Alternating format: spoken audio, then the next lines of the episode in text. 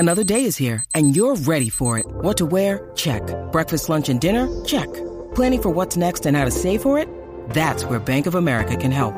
For your financial to-dos, Bank of America has experts ready to help get you closer to your goals.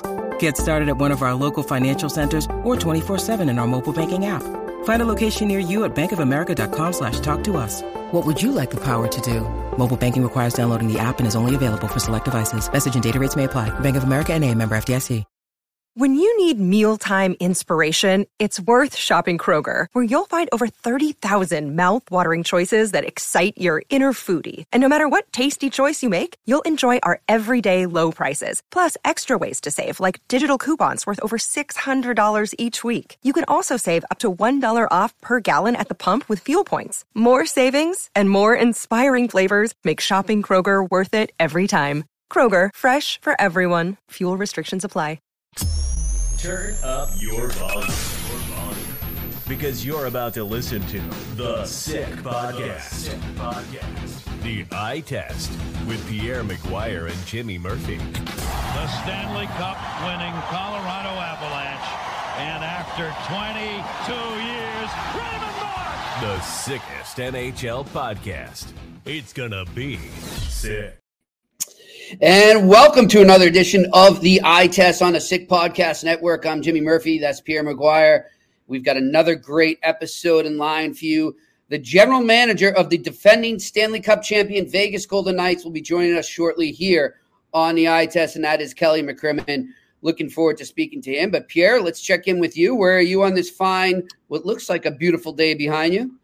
I'm in Hamilton, New York. I'm at Colgate University. I just interviewed the women's coach here, Greg Fargo, who's an outstanding coach. Their team's a number one seed heading into the E C A C women's playoffs. So had a long interview session with him. I'm heading up to Saint Lawrence University tomorrow to interview one of my former players, uh, Chris Wells, who's the women's coach there. And then on Saturday, I'll be heading over to Clarkson and look at their magnificent new facility, watch a little men's hockey both at Saint Lawrence and Clarkson, and then uh, do a little women's hockey uh, evaluation, let's say, before the uh, E C A C tournament starts. And just, you know, so our viewers and listeners know, Pierre, uh, wh- why are you doing all this E C A C research right now? Uh, well, I'm Besides yeah, your passion. It's my passion for hockey, for sure. But uh, Doug Christensen, the commissioner of the league, asked me to uh, broadcast the uh, women's and men's Frozen Four for their league. And it's uh, an amazing honor. It's a league I really respect, and uh, played in the league, coached in the league, and have a son that plays in the league now. So, um, yeah, I'm, I'm really excited about it. I'm really excited to do the women's event, and uh, can't wait for that to get going. Good stuff. Good stuff, Pierre. But before we get to Kelly McCrimmon and talk a ton of Vegas Golden Knights, uh, just your thoughts on what we saw around the N H L last night, Pierre. And, uh, you know, I think we could uh, start to really see again some teams that just – they need to find that spark within. They just can't seem to do it. And that's the New Jersey Devils and the Pittsburgh Penguins right now, Pierre. Well, no, it's fair. And you're not being negative and, and picking on them. I mean, New Jersey, we talked about it yesterday. There were three games that really mattered yesterday. Minnesota at Winnipeg, Minnesota lost. They had mm-hmm. to build off of what they had been doing I mean, since the All-Star break, which was playing really well. Then you had New Jersey obviously playing in Washington. They had to win that game or at least get a point out of that game. They weren't able to. And then, obviously, the Islanders go to Pittsburgh. Now, Pittsburgh was able to get a point. They're still on the plus side on the goal differential. They're the only team outside of the playoffs in the Eastern Conference that's got a positive goal differential. So that is positive for them, and they have games in hand. But those games in hand are starting to dwindle, and they're starting to get to that ten-point Mendoza line that I like to use. And once they get to ten points out with no games in hand, their season is done. I want to go back to Jersey, Pierre, and just, you know, if you're Tom Fitzgerald right now and you just see the way every time his team starts to gain a little momentum, they take a step or two steps back. Do you, can you justify going all in at the deadline and and, and making a big, bold move? Uh, like, you know, we've heard, reportedly heard them linked to Jacob Markstrom. There was a deal supposedly that fell through at the last minute, but you know, is it is it worth giving up what he's going to have to give up in such a trade for a team that really hasn't proven to him that they can sustain the momentum they need heading into the playoff, or to get to the playoffs should be the term? Do you, do you pull the trigger on something like that? to think realistically for Tommy and the New Jersey Devils, I don't think they can win the Stanley Cup this year, and I don't believe you think they can either. Um, so realistically, should you put all your chips in the middle of the table? Probably not, Jimmy. Um, you know, do they need goaltending going forward? They only know that internally because they've got some young – Nico Doss is a good young goalie. Yeah. Kier Schmidt is a good young goalie. Those are good young goalies. They are. Uh, Vitek Vanacek's – I mean – they're good young goalies. The problem is none of them have established themselves. So until they establish themselves, you don't really know. You know, like Kelly McCrimmon's coming on with us, okay? When they got Marc-Andre Fleury to be the face of their franchise in Vegas, he'd already established himself. They knew exactly what they were getting. In the first year as an expansion team, they went to the Stanley Cup final, and Fleury played a major role in that. So right. they knew what they were getting. I don't think Tommy knows what he's going to get from his goalies. And it's not because they're not good. It's because they haven't proven themselves yet. Right. And it's like, okay, so do I wait and let them prove themselves a little more and then address that in the offseason? I, it's, a, it's a dilemma that a lot of G Ms are facing. Not two big disappointments there. They got, Jimmy, they got two big disappointments. We talked about it yesterday. Timo Meier is a major disappointment. Yeah. And to- Tommy paid for him. I mean, they paid a price to get him, and they paid a big contract to get him. And then uh, Andre Palat, who I'm a huge fan of and was a really important part of the Tampa Bay Lightning, he's been underwhelming this year. Mm. Now, Indy's been part of that, but he's been underwhelming. Now, has he been better than Timo Meier? It can be argued, yes, he is, uh, mm-hmm. especially on the plus-minus side. But again, those two guys were brought in as more veteran-type players to help those younger players that really hadn't had a lot of experience in New Jersey, like Dawson Mercer, like Jack Hughes, um, you know, like Nico Hischier, yeah. uh, like Jesper Bratt. They haven't had a lot of those guys around, so they bring in guys that have experienced major playoff success, and those are the guys that have been underwhelming so far. Yeah, I'm with you. And maybe they need more of those guys. Maybe they need to look at some of those guys on defense. Uh, Pierre, I think, would be a key for Tommy Fitzgerald in the offseason. To, but to Pittsburgh, I'm not sure if you saw, Pierre, but Kyle Dubas addressed the media today.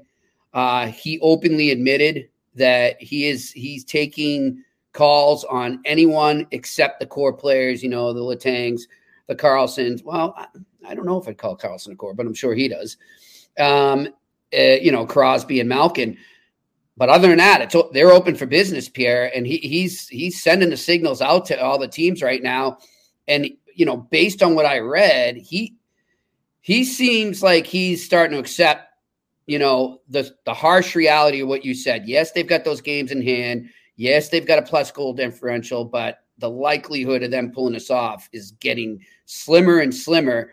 And, you know, I don't agree with everything. I'll be straight up, and I tell you this off the phone. I'll tell you it on the record here. I don't agree with a lot of what Kyle Dubas has done, both in Toronto and Pittsburgh.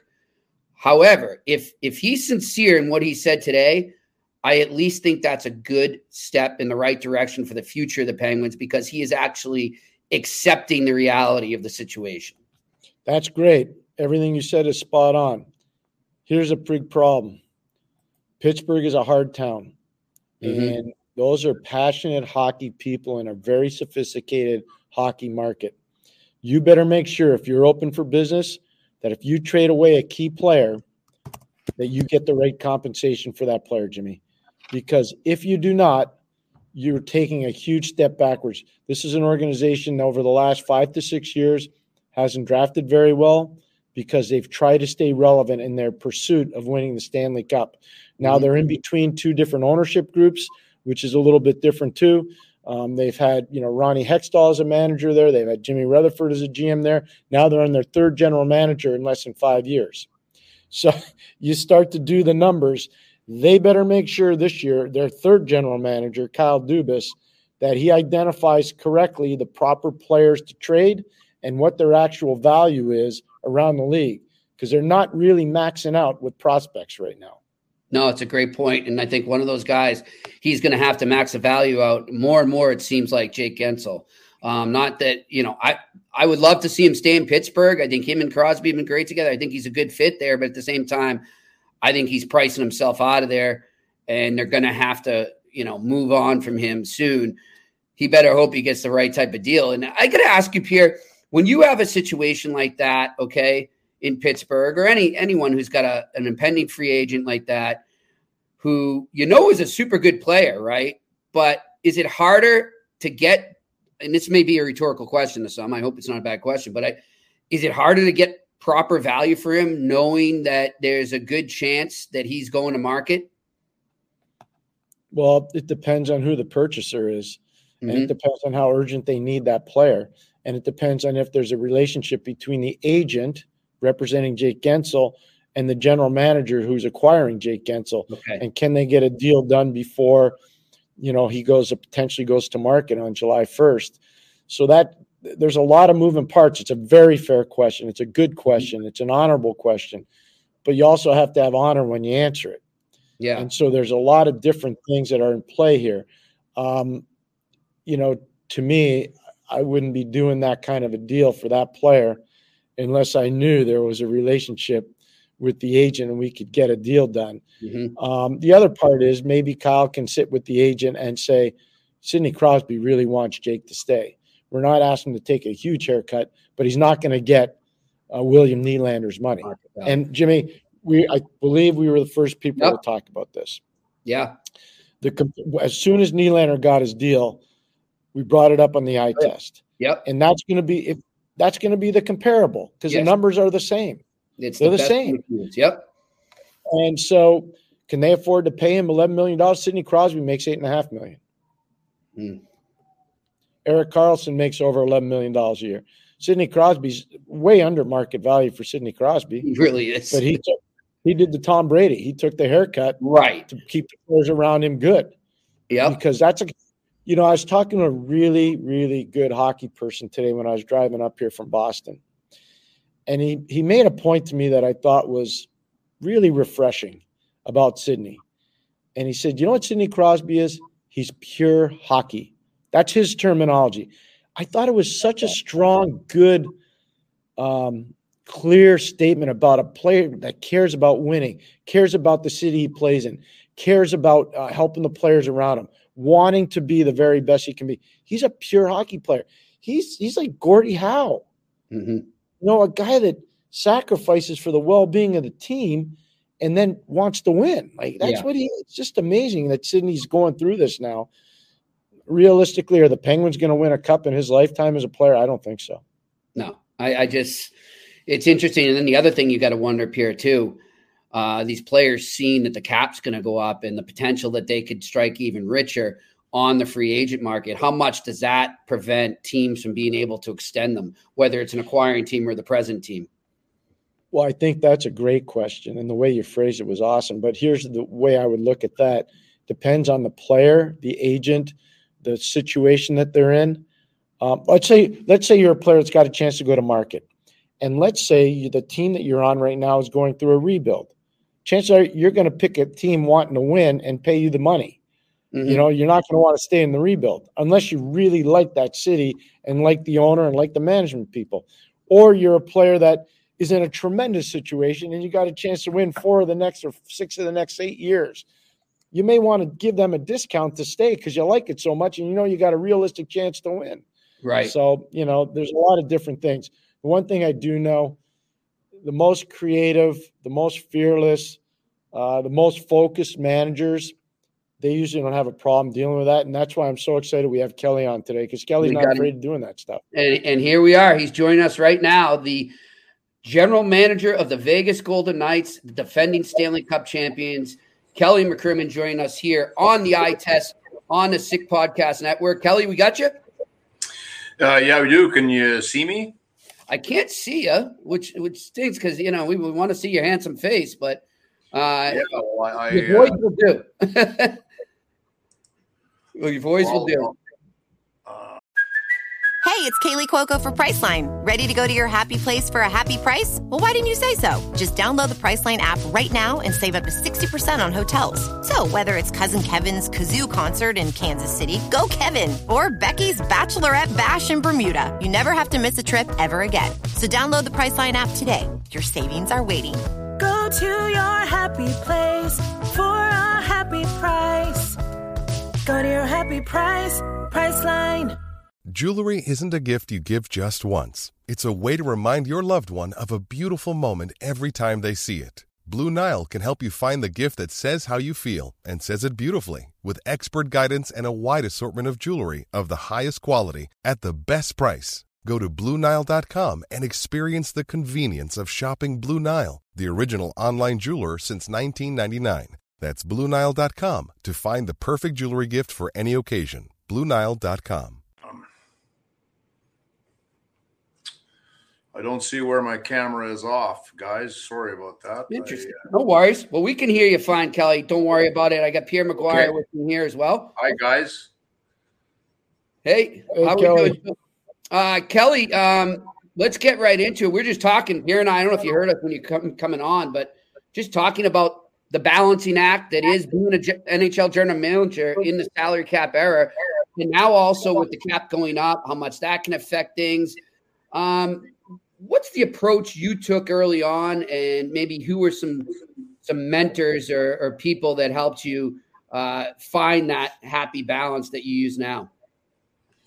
Well, it's uh, been made tougher with uh, the pandemic and the and the flat cap. So the challenges that general managers dealt with, uh, you know, ever since the uh, the system changed in the National Hockey League, uh, you know, changed again with uh, with the flat cap, because it's not about what it does to you necessarily in free agency.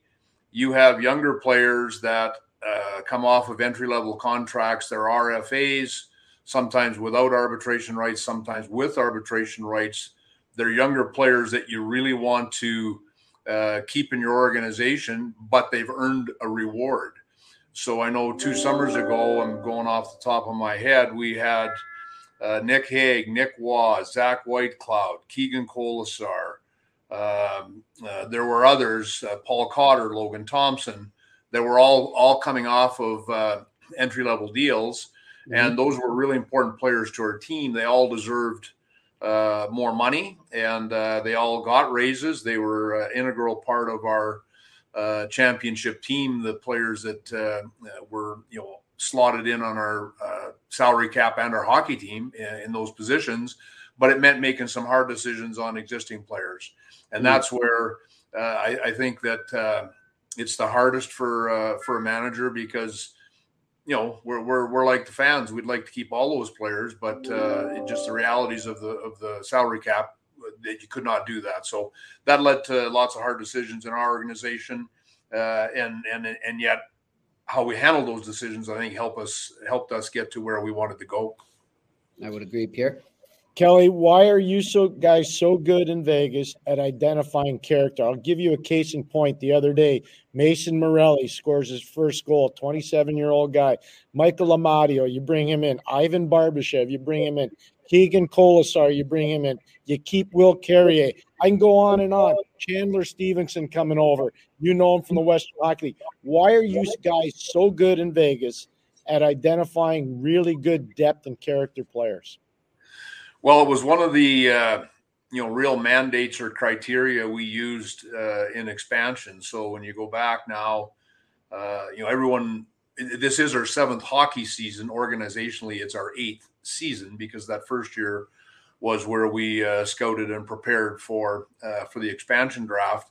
It was a real criteria for us, uh, you know, right from uh, day one. And you could see with that first year team uh, that the character was a big part of uh, why that team overachieved uh, the way that it did. And it's really been, you know, sort of a part of the template uh, ever since. We've got a lot of uh, North American players on our team. We've got a lot of Canadian players on our team. I think that our uh, scouting staff, our management, uh, one of the things that I felt is we had uh, great history on the people that we brought into the organization. And, and I think that uh, we bet on the right people, which, uh, which is really, really important. So Kelly, one other thing, or one, this is just a minor thing. How important is the eye test when you look at players? Well, it, it, to me, um, you know, when, when I go back to that year one, I, I maintain to this day that one of the best uh, things this organization did was the people that we hired. So that's our uh, amateur scouting staff under Bob Lowe's. That's our pro scouting staff under Vaughn Karpan. uh, those guys are, uh, you know, for me, the best in the business at what uh, they do, and not just those two gentlemen individually, but their staffs. So we're going to take advantage of their skills and rely on uh, their experience, their success in identifying uh, players along the way. But we do uh, look at every transaction we make analytically. We've got uh, really good people in place there. So, you know, where, where we, you know, the, the people are in the field, they're doing the work. Our guys work extremely hard. They're doing the reports. That's where it begins. Then we uh, then we look at uh, where guys are uh, analytically and see what see if we can marry the two. That's uh, that's really how we make uh, our player acquisition decisions. That's how we make our decisions on contract extensions, that type of thing. Jimmy, you know what's cool about his answer just now? Both those guys are talking about Lowe's and Karpan. They're both Western Canadians. I wonder how Kelly would have a soft spot in his heart for them. Well, you can you can go one step further, Pierre, which. Uh, Uh, if you took the D N A of our entire staff, a lot of a lot of paths go through Brandon, which is. I, I, I'm, don't worry, I'm aware, Kelly. I'm just yeah, being there. Uh, Vaughn was coach for me for nine years, and Vaughn Karpan was a not only a former Brandon Wheat King, but also a University of Brandon Bobcat under uh, under Andy Murray uh, on some real good university teams. Yeah. Yeah. Good stuff. One of our re, uh, one of our commenters saying right now, Kelly, uh, tell him that I went to every Wheat Kings practice from two thousand eleven to two thousand seventeen, and I mo- I designed every one of my practices from Kelly's book. He's one great man. So there you go. No, it's a real nice compliment. Thank you. Yeah, thank you. Oh, that's awesome. See that? That's, that's what I love about this. That's yeah. That's, you know. That's great stuff. Good stuff. Kelly, um, I know I know Pierre does want to get into a little of your background and bit. Before, sure. before he does, though, just two quick questions I have for you. Any updates you can provide on Mark Stone or Jack Eichel right now, or status quo? Well, Mark was injured last night uh, in uh, late in the second, didn't play uh, the third. He's getting tests this morning. He's going to be out of our lineup uh, for a while, is mm-hmm. what I could tell you right now. Jack's rehab has... Uh, has gone, um, you know, on time, I, I guess would be the easiest way to say it. He's not, uh, he's not far off. He's not ready to go right now, but he'll, he'll be uh, playing in the not too distant future. Uh, you know, Will Carrier, another player that's been out of our lineup for a significant stretch, uh, should be back uh, not too, uh, not too far into the future as well. And then we were really happy uh, to put Shea Theodore uh, into our lineup last night. I think he missed thirty-six or thirty-seven games, and he's, Uh, such a mobile uh, two-way player that he really uh, changes the makeup of our team. So it's interesting. Uh, last night we played the six defensemen that uh, we won the Stanley Cup with. So that's uh, Martinez, Pietrangelo, McNabb, Theodore, uh, Haig, and Whitecloud. It's the second time this season those six D uh, wow. have played. So that's the type of injuries that we've dealt with Uh, on our back end. And then, of course, uh, Aiden Hill missed uh, twenty-two games. Jack Eichel is going to be uh, in excess of six weeks. William Karlsson uh, was six weeks. We've had uh, Ben Hutton was six weeks. Keegan Kolesar was six weeks. We've really been hit with uh, with injuries. And, of course, uh, Mark Stone here uh, last night. We'll see what that timeline looks like. But uh, that's been a real challenge for our team, and credit to Bruce Cassidy and our uh, coaching staff. They've uh, they've kept us in the mix. Credit to uh, our American League affiliate in Henderson with uh, Tim Speltz and Ryan Craig.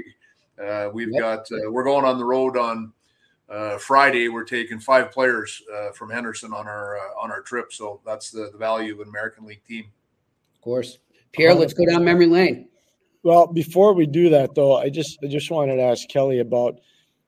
Free agency can work sometimes, and other times it doesn't work very well. You guys hit one of the greatest free agency home runs I've ever seen with Alex Pietrangelo. Oh, yeah. I can only imagine what that conversation was like with the folks from Newport Sports when you finally put pen to paper and got him signed. How did you recruit him? What'd you do? Well, that was probably uh, when you look at sort of, you know, real key moments in the franchise's uh, history, that mm-hmm. certainly one of them. I still always look at the acquisition of Mark Stone uh, from Ottawa as being, you know, a real significant moment in our in our history. Alex recently played his one thousandth game uh, in the National Hockey League, so it, it it part of that is I gave some thought as to sort of how it came together, Pierre, uh, to the question that you're asking. He had been a Stanley Cup captain uh, with the championship team in Saint Louis in twenty nineteen. Uh, his contract was expiring. They weren't able to uh, get together on what an extension uh, would look like. And it was a pretty bold move by uh, by Petro and uh, and his wife Janie. And uh, you know, at that time, uh, well, still four small, four, four small children. Uh, so yeah, for uh, for him to make the commitment to come here, I think he really believed we were doing everything that we could uh, to win. He wanted to be uh, part of that, and you know, we uh, had been to, I think, three Final Fours in five years when we uh, when we got Alex. And uh, you could tell that those championship teams had that uh, had that defenseman, and uh, you know, it was uh, Hedman, it was uh, you know, Alex himself in uh, in Saint Louis. You know, you need uh, you need that D one uh, for me to give yourself a chance to be a champion. That was uh, the team's motivation, our motivation in uh, in trying to uh, bring Alex uh, into Las Vegas, and and I think that it proved. Uh, you know, instrumental in our uh, team winning. And it's so, you know, I said it to him that night, Alex Pietrangelo is so much more than a hockey player. He is oh, uh, such such a fantastic person. I think he's a, a role model for our young players, uh, how he is as a husband, how he is uh, as a father. Uh, you know, John Stevens has stood behind the bench of a lot of uh, really good N H L teams, mm-hmm. worked with a lot of really high-end N H L Uh, defenseman. When you you know when you look at uh, two Stanley Cups with a Drew Doughty or uh, Miro Heiskanen when he was in uh, in Dallas, and uh, he's just amazed by the the calmness that uh, Petro brings uh, to our blue line, and uh, he's he's a really really good player, and he's a tremendous person. So that's uh, that's what he's meant uh, to us, and and then uh, uh, you know, for me, Jack Eichel was the same thing. And in terms of that first line center that you have to mm-hmm. have to be uh, to be a champion, so those were uh, really key additions for our for our team. Speaking of additions, you played in the Saskatchewan Junior League, you played in the Western Hockey League with Brandon, and then all of a sudden you go to the University of Michigan when the rules were different.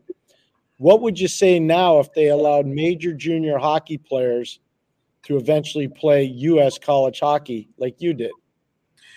Well, I think it would be. Uh, Uh, potentially really good for everybody involved here if uh, if handled the right way.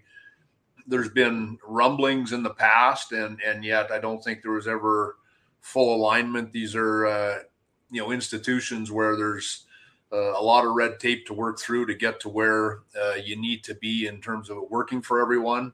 Ideally, everyone would have Uh, their opportunity at the same player, just at a different time. And I think it could be really uh, positive for players. I think it could be positive for uh, major junior hockey. And I think it could really uh, be positive for N C A A hockey as well. So it'll be interesting to see uh, how it works out. I uh, always felt extremely fortunate. You mentioned that the rules uh, changed the last year.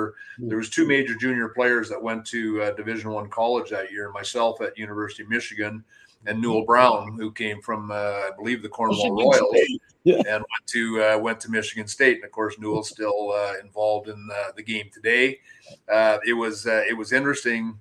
Uh, two weeks ago, I went to uh, a game at Yost uh, Yost Ice Arena uh, between Michigan State and Michigan, and it was the first time I'd been back uh, in Yost Arena since I played. So it was really kind of cool because. It's the same bones, the building. It's uh, it's Yost Ice Arena, and yet obviously completely, uh, completely redone uh, in every way. But it was kind of a neat moment to uh, to go back in there. So uh, more specific to your question, you know, both both uh, avenues for me. I felt extremely fortunate that I got to do both, and uh, found uh, found them both world very worthwhile. Obviously, I worked in major junior hockey for uh, for twenty-seven years. So I uh, I believe in in the development path that comes with uh, you know, the W H L, the Ontario League, and of course the Quebec Major Junior Hockey League. Jimmy, I got to ask Kelly this one because it's right in his backyard. There's a kid from uh, Manitoba, actually from Winnipeg, who went to the University of North Dakota. He ended up being a first round pick of the Chicago Blackhawks. Mm-hmm. He ended up being a captain there. How heartbroken, and I know you'll tell the truth, were the guys in the Western Hockey League when Jonathan Toews decided to go to college rather than go in the Western Hockey League? Well, Jonathan's such a good player, great family. We actually had Jonathan's younger brother, uh, David, with the Wheat Kings for uh, a couple of years. So I know uh, I know the people. And, uh, yeah, I, I believe, Pierre, you've been around the game your whole life. Uh, for me, there's uh, a handful of players that uh, are going to be uh, going to be superstars regardless of the path they choose. I think for uh, the Taves family, Uh, Grand Forks was uh, two, two hours up the road, real successful uh, program there. He'd been to Shattuck previously, so you've got, uh, uh, you know, uh, some influences there that I think would have made North North, North Dakota uh, attractive for him. And, uh, yeah, it would be a, a real blow to the Western Hockey League not to get Jonathan Taves. I guess, uh, you know, the flip side is when you look at what a Connor Bedard did for the W H L in his uh, mm. you know, two seasons, two yeah. seasons plus. Uh, there, those are those are players that you're so proud of, and you know what? One of the just fantastic things about hockey, not to hop up on the stump, but our, our superstars over over decades have just always been such good people and such good ambassadors uh, of the game. So Jonathan Taves clearly uh, one of those people. Connor Bedard looks uh, uh, just looks like he does everything right, not only in terms of how he plays the game, but how he uh, how he treats the people around him. You know, mm-hmm. Sid, Mario, you know, go back to Bobby Orr, you've got Wayne Gretzky, just uh, Connor McDavid. The, the game has been blessed that those uh, superstars uh, understand how uh, important they are to the game of hockey. Good stuff. I, I want to ask you, uh, Kelly, just um, when you brought Bruce Cassidy in, what were you looking for from him, for the team at that time, in that moment? And, and how much did he meet those expectations? I mean, obviously a lot. You won the cup, but just specific stuff that you saw him do that said, I knew this guy could do that. Yeah, the second part of the question is is easy to answer. Uh, we uh, we got to where we wanted to go, so that was a tremendous accomplishment that had his fingerprints uh, all over it. Uh, I didn't know Bruce uh, previously, but I had kind of uh, really been impressed with his work from afar. Mm-hmm. Uh, you know, had had failed as a young head coach in the National Hockey League. It's interesting if you look what he did from that time till the time he became a head coach uh, again. And then, uh, you know, there's some it, – it's it's meaningful when a guy – I think Bruce was in the Boston organization maybe fourteen years. Mm-hmm. And, uh, you know, that, that, that tells you something, I think, about the person. And, uh, you know, he – He, the, the, in terms of what I was looking for, we, we needed to be held more accountable, I felt, and mm-hmm. uh, and Bruce uh, really did that. There's a there's a feeling out process where, you know, we had a veteran team, and uh, you know, it was interesting. Of all of the off seasons, uh, you know, the summer uh, where we hired Bruce was likely uh, one of the least active that we had. We made what uh, people at the time thought was a minor trade for uh, Aiden Hill. And we uh, we brought in Phil Kessel as a as a free agent, and you know that was uh, the only changes that we made to our team. The year previous, we missed the playoffs uh, with all of the man games lost to uh, mm. to injury. It was just uh, uh, we couldn't overcome it. But in terms of the makeup of our team, we felt we liked our team. We felt uh, we felt pretty strongly about what we had in terms of the roster. So Bruce was, uh, you know, the right coach at the right time. I think he uh, did a really good job with uh, keeping our guys accountable, and, and uh, you know, we changed how we played defensively, which I think, you know, once we made that adjustment, I think it lined up well with uh, our personnel. Uh, you know, the, the the one thing I've been asked this question quite a few times, but the one thing I always include in my answer was we also brought in John Stevens and Sean Burke. Mm. And uh, those uh, those guys, if uh, if they aren't best in class, they're uh, certainly uh, among the best in class. So that really revamped our coaching staff, not just uh, not just with Bruce coming in, but also John and Sean, and then uh, you know, Ryan Craig and Misha Donskov, who had been with the organization since uh, since day one, uh, rounded out our uh, our coaching staff. So uh, yeah, they pushed all the right buttons, and uh, you know, the big thing last year, and and we're. Uh, we, we never failed to recognize it, is we stayed healthy at playoff time, and, mm-hmm. uh, and that really allowed our depth uh, to carry us. We uh, we felt that uh, our four lines and our six D uh, could be trusted, you know, any any situation in a game, and that really, uh, I thought, uh, uh, carried us.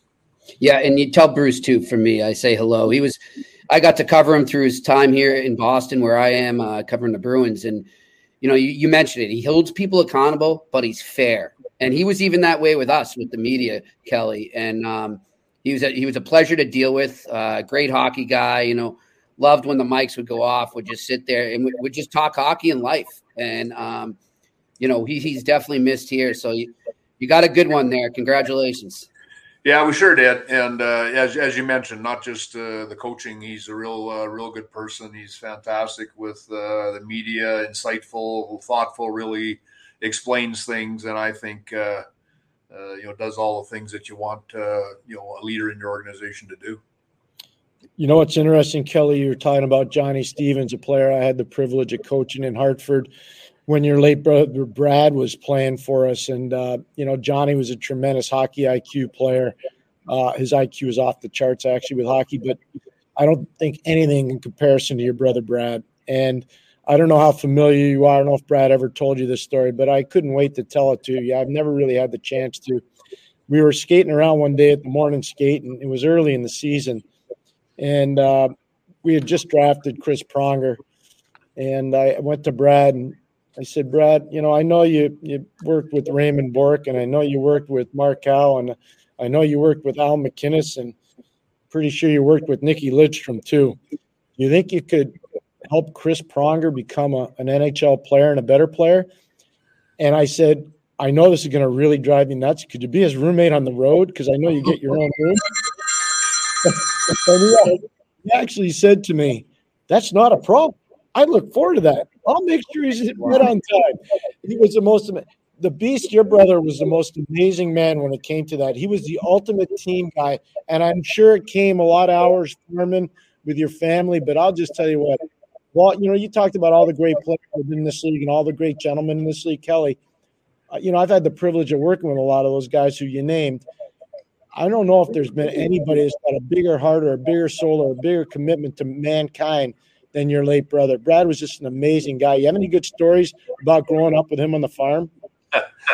Well, we, I got all kinds of stories. I actually uh, ran into Lindsey Carson, an old uh, Flyer yep. name, and Scott yep. Mellenby last night after our game. And uh, uh, Lindsey was uh, Brad's roommate, and you're mentioning Chris Pronger on the road. You mentioned Chris Pronger being Brad's roommate on the road. He would have got used to Uh, a cold, dark room. That's uh, that what rules in uh, with uh, with his roommate. But no, I think uh, I really appreciate your comments, uh, Pierre. And uh, you know, some of those people that you mentioned have uh, you know shared with me, you know, since uh, how helpful uh, he was to them. And uh, you know, he had so many admirable traits. And uh, you know, in that in that era, when you know, growing up on the farm, I mean, the world was so different. It was pretty small uh, for Brad and I. We farmed, we played hockey, we fought every day, uh, just uh, just steady, and we were always outside. I think our mom could only take so much of us inside,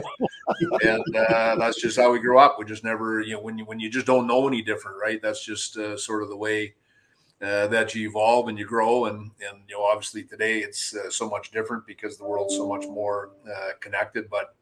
Uh, we uh, we loved farming, both of us, and uh, you know always envisioned that we would farm. And uh, and then of course, uh, Brad had a long uh, career, then uh, then a coaching career, and I ended up uh, with an opportunity to work uh, in Brandon, and and that's uh, that's the way that it played out. So we were both pretty lucky. We got to do what we loved. Good stuff. Good stuff. Well, listen, Kelly, I know you're a busy man, and uh, there's a little thing coming up two weeks from Friday that's going to keep you busy. So. We will let you go, and we really appreciate you taking the time here on the Eye Test. Uh, it's really been a pleasure, and um, we'll talk to you down the road, eh? You bet. Thanks, guys. Anytime. All right. That's Kelly McCrimmon joining us here on the Eye Test on the Sick Podcast Network, and good guy, good man. You can just tell. Yeah, no, and, and I didn't know his brother, Pierre, but I know how much he meant to you, and yeah, no, he's, um, um, those are kind words you said there. Well, I miss him every day. Um, I'll never forget when I heard about the plane crash um, in Yaroslavl. Um, you know, Pavel Dimitra was on that plane too. There were a lot of guys that I knew on that plane. Um, but the last time I saw Brad was after Detroit played San Jose uh, in the playoffs. and we were talking in the hallway. And I said, so what's what do you got going on? And he said, uh, I'm going to go overseas. I'm taking a job overseas. I said, really? He said, yep, yep. It's uh, it's really a great opportunity for me and, and for my family. Uh, I said, okay. Um, and now I was sitting in my office in Montreal when I was working at T S N, and I was getting ready to go on the road. I think I was going to Vancouver or Edmonton. I forget. I was going out west. And they came on with a breaking news report yeah, about the plane crash in Yaroslavl. Uh, to this day, I still can't believe that happened. Yeah. You know, and I wasn't kidding around when I told that story. I remember skating with Brad so much and talking to him. And even when our team wasn't playing well, he was so positive. He was he was an amazing conduit from the management to the coaching staff to the players. Every team needs that. He was a true leader and champion. He wasn't just a, a really good player. He was as strong a man as you'd ever meet. He was just mm-hmm. a powerful, strong man. But it's the way he conducted his business. He was the first guy at the rink. He was the last guy out. He was always making sure he was looking after his injuries so that, you know, he wasn't beaten down. He was a pro's pro. He really was. And and what I guess really stood out to me was he cared about even the, the underdog that got called up from the minors was getting one shot to play. Mm-hmm. He always was there for that person. He truly a great person. And that story was amazing. He, I said to him, I said, could you look after Chris Braun? He goes, well, he, and he was saying it kind of tongue in cheek. I did take care of Raymond Bourque. I looked after Mark Howell. I know I broke in Al MacInnis, and I won a Stanley Cup with him. And, you know, this guy Lidstrom, like, I broke him in too. So I think I can break in Pronger. It was it was just so funny the way he said it on the ice. And I think people are probably looking at us, both laughing our tails off, skating around the ice, going, what's wrong with those two idiots? It was it was great. It, I just so much time and and fond, fond memories of, of Brad. His nickname was the Beast. Um, as strong a man as I've ever met, and probably the hairiest guy I've ever seen too. He was, he, he was, he was great. I just uh, miss every day, and I'm, I'm sure Kelly does as well. Yeah, I remember too. I was, uh, I think it was just as training camp was starting. No, Pierre, when that happened, it was like September. It was, right? It was early. Yeah. It was early. Yeah, yeah. Early, early. And uh, I remember Joe Haggerty was picking me up. We were driving up to Wilmington, Mass, and uh, we just saw it as I was walking out the door, and it was like, whoa. Yeah. yeah, and I, I met him a couple times. I didn't know him. I can't didn't know him really, but I met him a couple times. Always enjoyed talking to him. Yep, um, yep. Good stuff. Uh, rest in peace. But that hey, that was a great interview there. Good news there. Uh, it sounds like on Eichel uh, for the Penguins that'll be huge, but not so great news on Mark Stone. But you, did you hear how important character was? Yeah, yeah, that was and and internal knowledge. So if you look at most of the people that are working there and most of the people that are drafted there and most of the people that are free agents signed there, they have one tie-in. They're Western Hockey Leaguers. Kelly is an expert on the Western Hockey League. Yep. You know, they knew they knew Zach Whitecloud, and and not to, you know, throw stones at anybody, the L A Kings had Zach Whitecloud in a development camp. They did. Mm-hmm. They did. He's a free agent. That. And they, they didn't sign him. He goes to Bemidji. Uh, Vegas signs him. Yeah.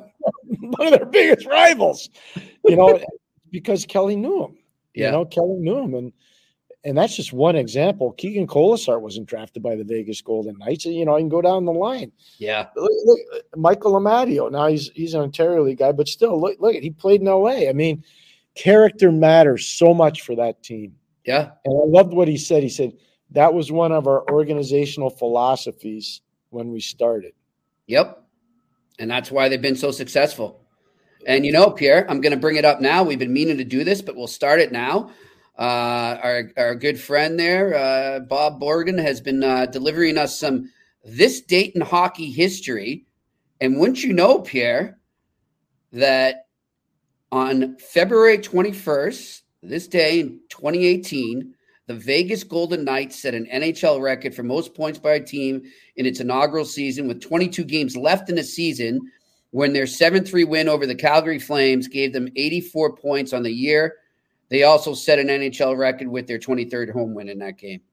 By the way, we're going to do this every day with yep. Bob Morgan's handiwork. He is, he's an, first of all, he was an amazing T V personality behind the scenes, an unbelievably professional man. Uh, anytime you went to L A, and if you didn't talk to him about hockey or the L A Kings, you were making a big mistake. Mm-hmm. Um, and just a legend in, in our business, in the media business. Um, and he's got this amazing profile of all these different things around hockey. And I can't wait for us to share them every day going forward with our yeah. Our listeners and our viewers. It's fantastic. It really is fantastic. And he he does filmmaking as well, Pierre? He does everything. Wow. His late wife, his late wife was one of the stars of MASH. Oh, and wow. She, she just passed away. Okay. Um, and so, yeah, um, you know, I just Bob, Bob's an awesome person and a tremendous hockey person. Tremendous. Well, hockey I, I look forward to meeting him. We'll have to uh, next time I'm in L A visiting my buddy Jay Batten. We'll have to all get together. Jay's a good hockey guy as well. And yep. uh, he runs, if you're ever in L A, and I'm going to give him a little plug here. Uh, he has the best pizza in L A. It's called Garage Pizza, Pierre. It's in uh, Silver Lake, right in Hollywood there. Check it out, and you tell them that uh, Jimmy Murphy sent you. They'll treat you like a king. No, I, I'm going to go with you. I'm not going. Let, by let's myself. Go together. Yeah, go together. Exactly. Let's do it. Let's do it. All right, Pierre. Hey, what do you say? Let's open it up to the questions. Uh, and I see a lot of people just loving that interview. A lot of connections in our comment section. People that knew uh, Kelly McCrimmon and have ties to him. Know, whether it was as a Flames fan or Shane Oliver knowing him in Brandon. Uh, lots of high praise for Kelly there. It's great to see. So let's, uh, let's open up the questions. All right. Jeffrey B asks, is it possible New Jersey regrets moving on from Blackwood too early? Eh, I don't think he was that much better than Vanacek, to be honest. Um, and I think like Pierre said, I think Pierre made a great point. They've got great young goalies there and Schmid, you know, right now, like, I, I don't know. I don't, think, I don't think it was, yeah. I don't think it was a mistake. In Dawes, you know, I I, I think they kind of just said that these guys show more potential right now. I think, I don't think Blackwood, let me put it this way, Pierre, and I think you'd agree with me. I don't think Blackwood had truly established himself as a starter or even really a one B yet. I, I think he had good no, moments. No, you're, you're spot, no, you're spot yeah. on. I, I agree. Not enough that. to keep him. Yeah. yeah. I, so I think that's where they were. All right, next question. Alex, I'm announcing, Jimmy, you're around Boston. You know, ooh, love this question. You know how uh, Pierre and I talk about this nonstop. You know how upset Boston fans are with John Henry and F S G, Liverpool fans too, by the way. Uh, why should the Penguins feel any better about their situation going forward? Pierre, you know my opinion, but I'll tell our listeners and viewers it now. They shouldn't. Uh, what I've seen with F S G and specifically with John Henry in the last five years is him going off and buying what I like to just call toys. He's got a ton of money. He goes around, he buys a team, he buys a, a racing team, he buys the Liverpool, buys the Penguins. He dabbles with it for a little, and then he, he just moves on to the next one. And now, of course, he's getting into LIV golf. Uh, that's his big thing now. So, yeah, I, I if I'm Penguins fans, I'd be very worried about the absentee ownership that you have right now, because I've seen it firsthand with the Red Sox. And, of course, I'm a huge Liverpool fan, and it's the same things happen there as well. Yeah, I'm not prepared to go as strongly as Jimmy did, but here's what I would say is there's a lot of on Kyle Dubas. Kyle Dubas came in there as a can't-miss kid, and he's he got paid unbelievably well for a very long amount of time, unless ownership decides to change that. Um, there's significant pressure because he's going to have to do something he never had to do in Toronto, and that's build a team. Mm-hmm. He he has to build a team now. Um, most of the assets were in Toronto when he got there. Yep. Now he has to build a team, and it's a team that doesn't have a lot of assets. So the, I, I'm not sure this is about ownership right now. I think this is more about that's a good point. Management and having the horsepower in the managerial suite to get the rebuild done properly, because it's yep. not going to be easy. It's not going to be easy. Well, Pierre, I mean, look, and I know it wasn't a rebuild. It was an expansion. It was a build from the start. But everything we just discussed with Kelly and everything you said afterwards about getting the right people in place, the getting a general concept, a general theme of what you're looking for in players and making it, you know, universal across the board with your scouts, your management, your hockey ops, what have you, that's where he's got to start. And he's got to get that foundation, that infrastructure in place before he can begin this retool, rebuild, whatever you want to call it. Um, and, and that's, that's something that I don't, I don't know. I'm not behind the scenes. Maybe I'm in, I'm incorrect. I'm just saying what I see from afar. It doesn't look like he has that infrastructure completely set up yet. So it's going to be interesting to see how he handles that in the off season. No, you're not wrong. You're allowed to have that opinion. Um, I like the fact that you have strong opinions.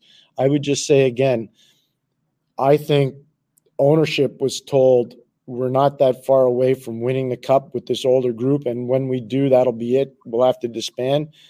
But if you were really being honest about it, mm-hmm. and I don't know who would have told them that, but if you're really being honest about it, that team's really far away from winning the cup. And they have but been there. They didn't make the playoffs last year. I don't know how anybody thought it was going to be better this year with Detroit being better. Buffalo should have been better. Ottawa should have been better. You know, you, nobody counted on Philadelphia to be where they are. Nobody yeah. did. Nobody did. That threw a monkey wrench, eh? Come on.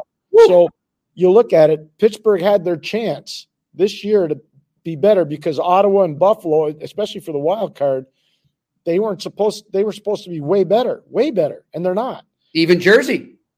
Even Jersey was supposed to be better. To be, you know, a top three team in the in the Metro, and they hadn't been. So, you know, they had their opportunity, Pittsburgh, and, and again – it's too early to close the door on them because they have games in hand and their goal differential is a positive, but they're starting to lose traction. And if this continues, they're going to be in big problem before the the end of next week. They will be. Let me ask you something, Pierre, whether it's you or whether it's someone you know who's been in a position that maybe Dubas finds himself in right now. And you don't have to name names. I'm just, we'll just do a hypothetical of how you would handle it. So you're there and you know, you just painted the, the picture right now. You painted the harsh reality that is the Pittsburgh Penguins right now. So you're the G M. You're meeting with ownership at the end of this year. Let's just say, for argument's sake, they don't make the playoffs, just hypothetically speaking. And you're meeting with him, and he says, all right, tell me the state of our team. How hard is it to give that cold, hard truth, knowing that now, I don't think in Dubas's fault, uh, case, it's going to cost him his job. In another G M's case, I'm sure it, it has been a situation like that where the G M's job was in danger. How hard is it to just be real with an owner? It depends on the amount of character you have as a person. You know, if you're really worried about I know what job, you would do, but I'm just saying in general. No, but it depends on, it depends on, you know, the character that you have and, and the experience that you have in the business and the relationship you have with the owner. Um The best guys I know would not have a problem just saying we're not good enough. You know, the stories I heard in Ottawa that were so great were about the late Brian Murray. I heard some awesome stories when I went to work there, and one of them was he was completely realistic with the owner. Blunt, eh? And when and when the owner would get really mad at him, he'd say, "No, this is where it is, and yeah. this is what's going to happen. Mm-hmm. So we got to be prepared for that." So I, I've always admired uh, the late Brian Murray for that. He always was a stand-up guy that way. Um, and I don't know if there are enough guys in the business that are like that now. Kelly McCrimmon's one of them. I'll tell you that right oh, yeah. now. George yep. McPhee is another one of them. Uh, Ray Shero was another one of them when he was running an N H L team. Mm-hmm. Um, so I think there are guys out there that are like that. I really do. Um, I think Dean Lombardi was like that when he was in L A. I really oh, do. We should so, get you know, him on the show. I'm talking about a two-time Stanley Cup winner. I think Dean was like that in San Jose. Yep. Um, so, you know, I think there are some guys that have been like that forever. The late Pat Quinn had no problem doing it. Tell you that right now. So everybody's different. Everybody's yeah. different. It's key to do, though, especially in the salary cap world. Yeah, yeah. All right, next question. Jeffrey B. again. Trading Crosby, as unpopular as it be locally, would give them the largest haul to do a proper rebuild. As you, as you've stated, they've traded away their future ass, assets, prospects for previous playoff runs. Pierre, I can't see it. He makes a great point. He's absolutely right. You know, It would make the it would get you the biggest haul. It would get it would get you on track. It would set it in motion. But I just and the other thing is you gotta you gotta get the okay from Crosby, and I don't see him doing that because I just see Sid as a guy that wants to finish it off, even if he knows he's going on a rebuild because he's so loyal to that city and that team and those fans. And he saw what Mario Lemieux was like. Yep. And then you can't have a better role model than Mario if you're a franchise player Great in the city of Pittsburgh.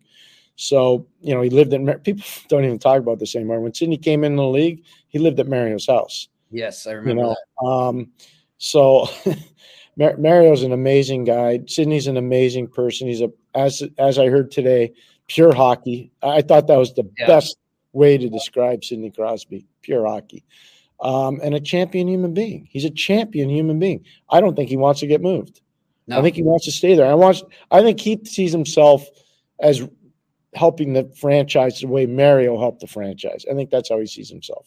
Yep. And look, I'm not. You don't have to comment on it, Pierre. I'm just giving my opinion, yeah. and I'm not speculating. I'm not saying this is anywhere close to happening, but I'm just saying if it got to a point where maybe, okay, I need to move a superstar to get this thing jump started, I'd be looking at seventy-one. That's all I'd say. I'd be looking at Malkin. I, I don't know where he is. No, the value on him is not going to be very high right now. I, I think you'd have to look at the back end uh, and maybe Tristan Jarry, honestly. And that's a good one.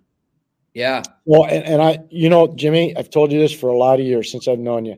I don't like to speculate on players getting traded. No, you're just giving us I just, value. I just don't think it's fair. So, um, but I would say there are other players that I would move before I'd move eighty-seven. That's what I'd say. And seventy-one. Okay. All right. Next question. Randy Workman, do you guys think the Oilers should go after a goalie? Would Allen be a good fit? Um, I, I will say this. I know that they recently, I think Kenny Holland recently stated how happy he's been with Stuart Skinner. And the word around Edmonton, I know I saw my buddy Mark Spector write about it, is maybe they're veering away from that now. They think that's, you know, as long as the team stays within the structure that they have found under Knoblauch, that their goaltending can get by. I don't necessarily agree with it, but that seems to be where yeah. they are right now. I think what they're looking at is what Vegas did with Aiden Hill. Mm-hmm. I just think that's what they're looking at. And so where they're not the same as Vegas, they don't have the big trees on defense. They're as good as, and Kelly talked about it, the defense in Vegas is elite. And yeah. it all started when they got Alex Pietrangelo, which to, that's why I asked him the question, Jimmy. I, I to this day, I'm still shocked at how they were able to get him away as a captain of a Stanley Cup winning team. You know, I just, anyways, stuff happens. Saint Louis has never recovered, Pierre. They have never recovered. That's all I'll say. But I think they're looking more at the Vegas model. I think if they had to upgrade now, it wouldn't be so much about goalies. I think it'd be more about defensemen and bigger depth forwards who can skate.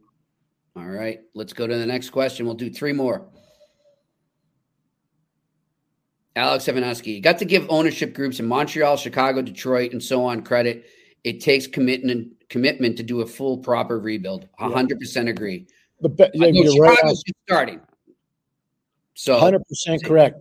The best one, though, is the New York Rangers. They actually had the commitment to send oh. a letter to their season ticket holders. Yep. To do a rebuild in New York the way they did it, off the charts. And, and so Jeff Gorton deserves a huge amount of credit for that.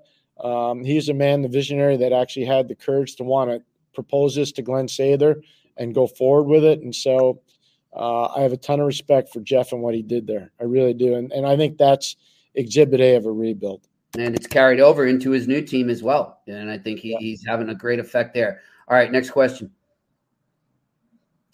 A to Z me. What's Allen's value? What would Allen's value be right now on the trade market? In my draft opinion, he's been brutal. Woo. Yeah, it's a it's a draft pick. I don't I don't think you're, and it's not the level of draft pick you would be expecting if you're you know playing fantasy hockey, so to speak. Um, it, it won't be as great. And and look at Jake. Jake's had a lot of good years in the league.